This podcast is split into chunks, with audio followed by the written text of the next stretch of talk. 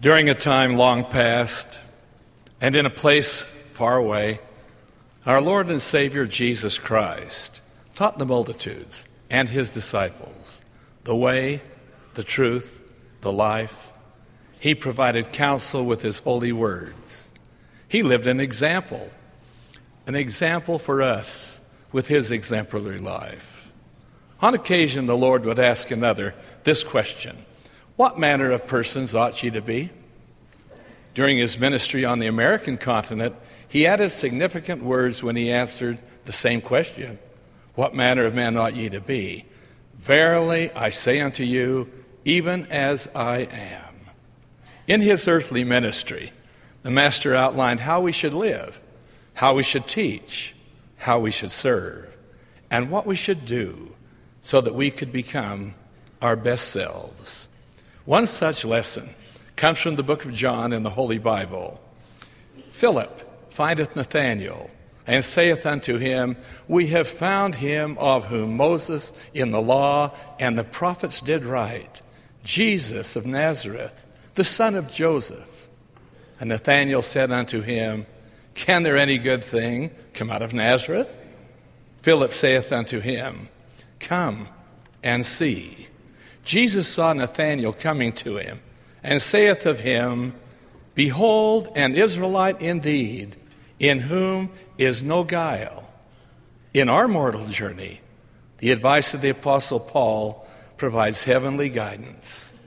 Whatsoever things are true, whatsoever things are honest, whatsoever things are just, whatsoever things are pure, whatsoever things are lovely, whatsoever things are of good report, if there be any virtue, and if there be any praise, think on these things. Then came the concluding charge those things which ye have both learned and received and heard and seen in me, do, and the God of peace shall be with you. In the search for our best selves, several questions will guide our thinking. Am I what I want to be? Am I closer to the Savior today? than I was yesterday? Will I be closer yet tomorrow? Do I have the courage to change for the better? It is time to choose an oft forgotten path, the path we might call the family way, so that our children and grandchildren might indeed grow to their full potential. There is a national, even an international tide running. It carries the unspoken message Return to your roots, to your families, to lessons learned, to lives lived, to examples shown, even family values. Often, it is just a matter of coming home. Coming home to attics not recently examined, to diaries seldom read, to photo albums almost forgotten. The Scottish poet James Barrie wrote God gave us memories that we might have June roses in the December of our lives. What memories do we have of mother, father, grandparents, family, friends? What lessons have we learned from our fathers? Years ago, a father asked ElRay L. Christiansen what name he could suggest for his newly acquired boat. Brother Christiansen suggested why not call it the Sabbath breaker?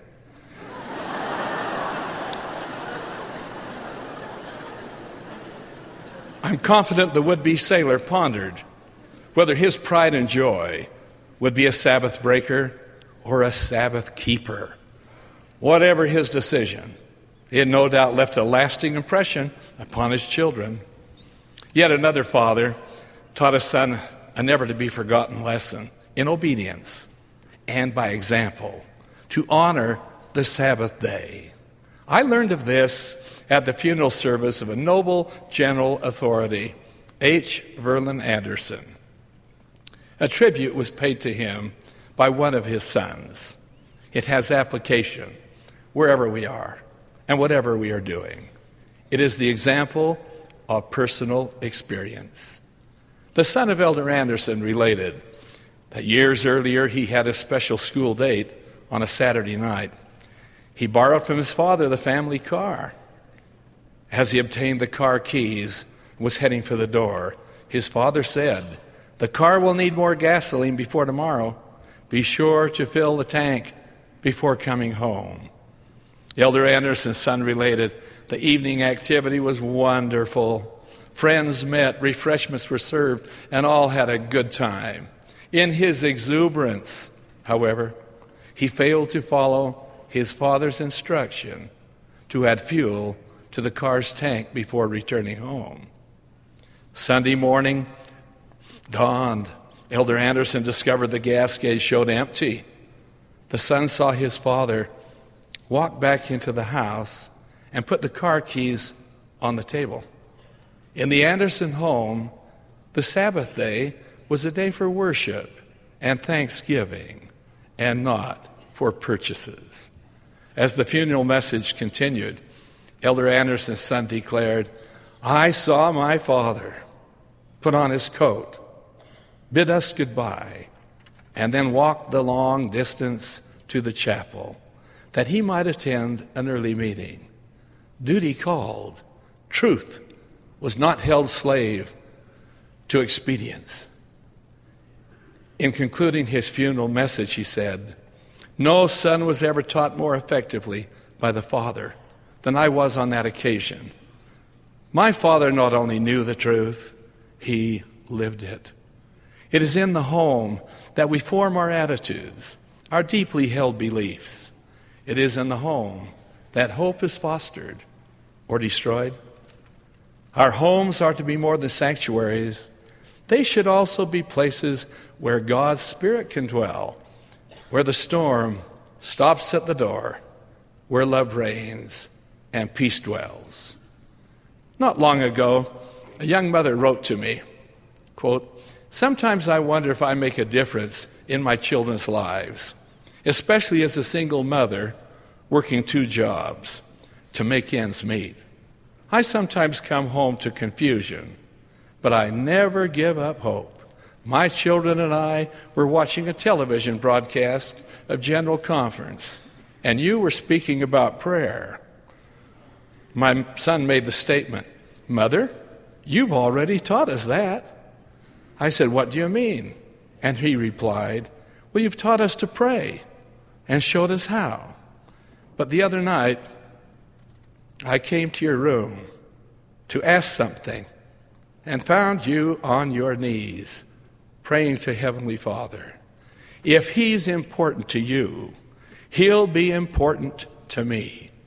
The letter concluded I guess you never know what kind of influence you will be until a child observes you doing yourself what you have tried to teach him to do. What a magnificent lesson a child learned from his mother. As a boy, I made a startling discovery in Sunday school one Mother's Day, which has remained with me all through the years. Melvin, a sightless brother in the ward, a talented vocalist, would stand and face the congregation as though he were seeing one and all. He would then sing, That wonderful mother of mine, the bright, glowing embers of memory penetrated human hearts. Men reached for their handkerchiefs. Women's eyes brimmed with tears. We deacons would go among the congregation carrying a small geranium in a smaller clay pot for presentation to each mother. Some of the mothers were young, some were middle aged, some were barely hanging on to life in their old age. I became aware that the eyes of each mother were kind eyes. The words of each mother were, Thank you. I felt the spirit of the statement. When someone gives another person a flower, the fragrance of the flower lingers on the hands of the giver. I have not forgotten the lesson learned, nor shall I ever forget it. Some mothers, some fathers, some children, some families are called upon to bear a heavy burden here in mortality. Such a family was the Borgstrom family in northern Utah. The time was World War II. Fierce battles raged in various parts of the world. Tragically, the Borgstroms lost four of their five sons who were serving in the armed forces. Within a six month period, all four sons gave their lives, each in a different part of the world.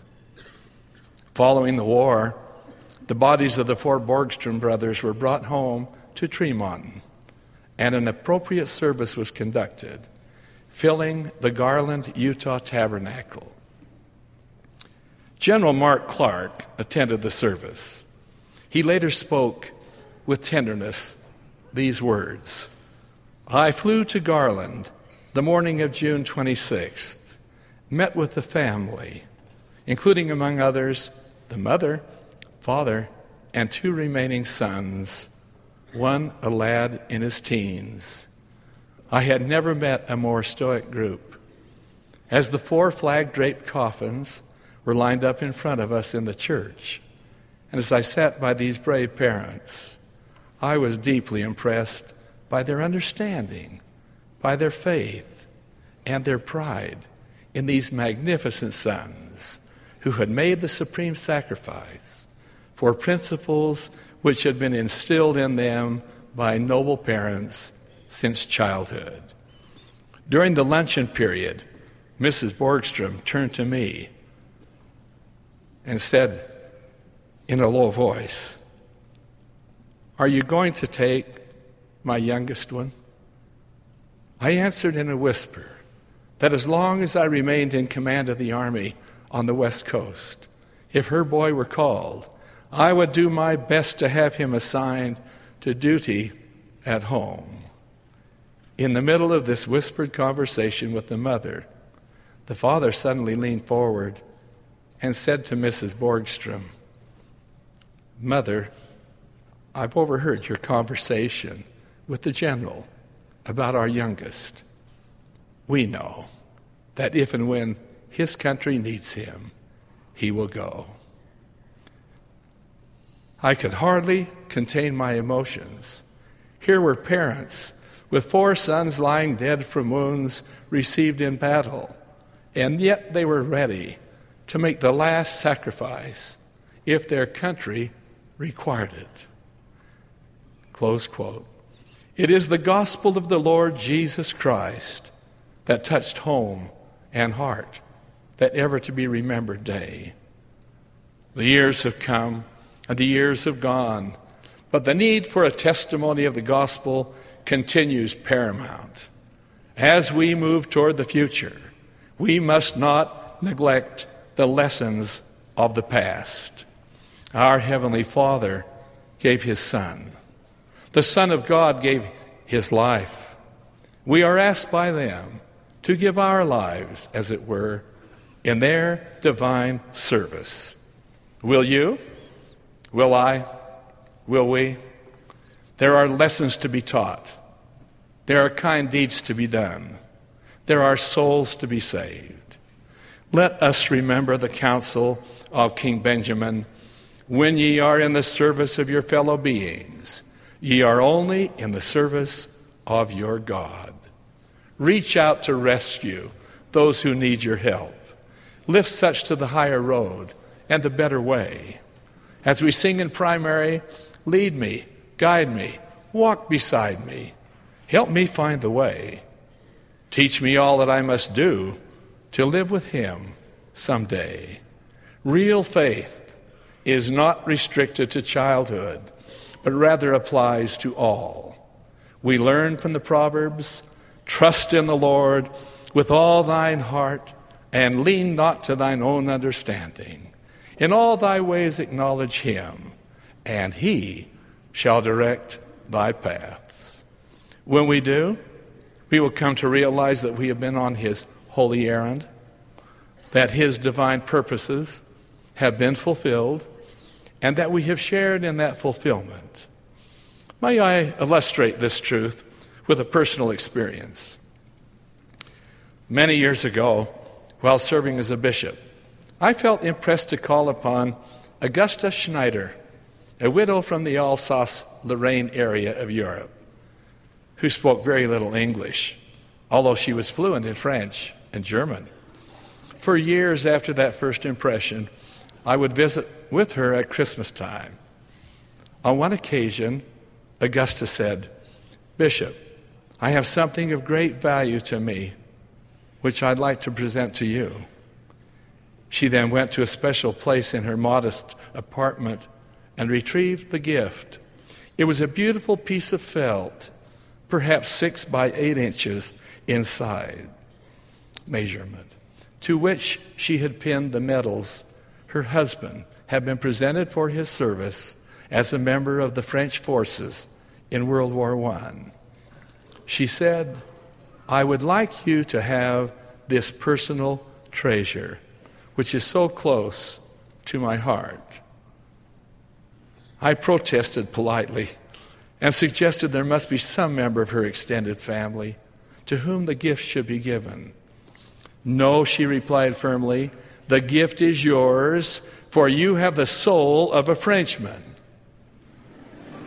Shortly after presenting this special gift to me, Augusta departed mortality and went home to that God who gave her life.